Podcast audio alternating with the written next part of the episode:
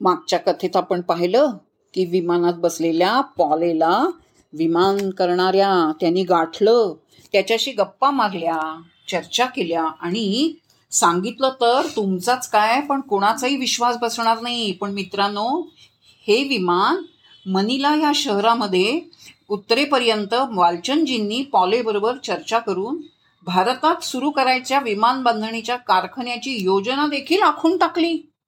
काय बुद्धिमत्ता आणि काय? कल्पनाशक्ती? पण इथेच थांबतील तर ते वालचंद कसले?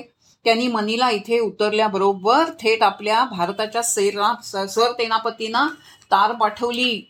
आणि तार पाठवून ते असं म्हणले त्यांना त्यांना तार पाठवण्याचं कारण लष्कराच्या गरजेनुसार विमानं बांधून देण्यास मी तयार आहे.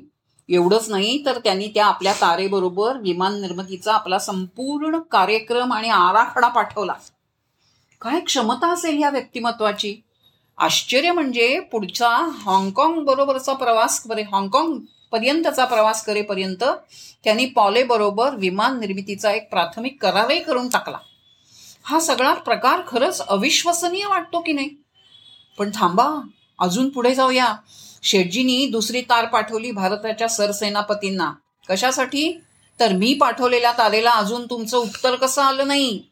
याची चौकशी करण्यासाठी विमान सिंगापूरला पोचलं तिथून तिसरी कोलकात्याला पोचल्यावर चौथी तार ठोकली आणि शेटजीनी याला म्हणतात चिकाटी. शेवटी शेटजी मुंबईला पोचले तरीही सरसेनापतींकडून काहीच रिस्पॉन्स मिळेना असं पाहिल्यावर त्यांनी मुंबईहून पाचवी तार तर पाठवलीच आणि मग मात्र सरसेनापतींना होकाराची तार पाठवावीच लागली. माणसं इतक्या चिकाटीनं काम करणाऱ्या माणसाला सुद्धा रिस्पॉन्स देत नाहीत? आश्चर्यच आहे की नाही? शेटजींनी बावीस डिसेंबर एकोणीसशे चाळीसला हिंदुस्तान एअरक्राफ्ट कंपनी या नावाने कंपनीची नोंदणी केली आणि जुलै एकेचाळीसमध्ये बंगलोरच्या कारखान्यातून पहिलं विमान बाहेर पडलं. किती काळ? चाळीस. डिसेंबर चाळीस ते जुलै एकेचाळीस म्हणजे अवघ्या सात महिन्यात. अहो टा टाटांची नॅनो सुद्धा गुजरातच्या कारखान्यातून बाहेर पडायला दोन वर्ष लागली होती.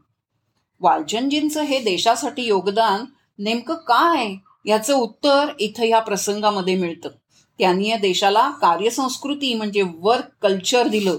झटून झोकून देऊन सर्वस्वपणाला लावून देऊन काम करण्याची वृत्ती दिली.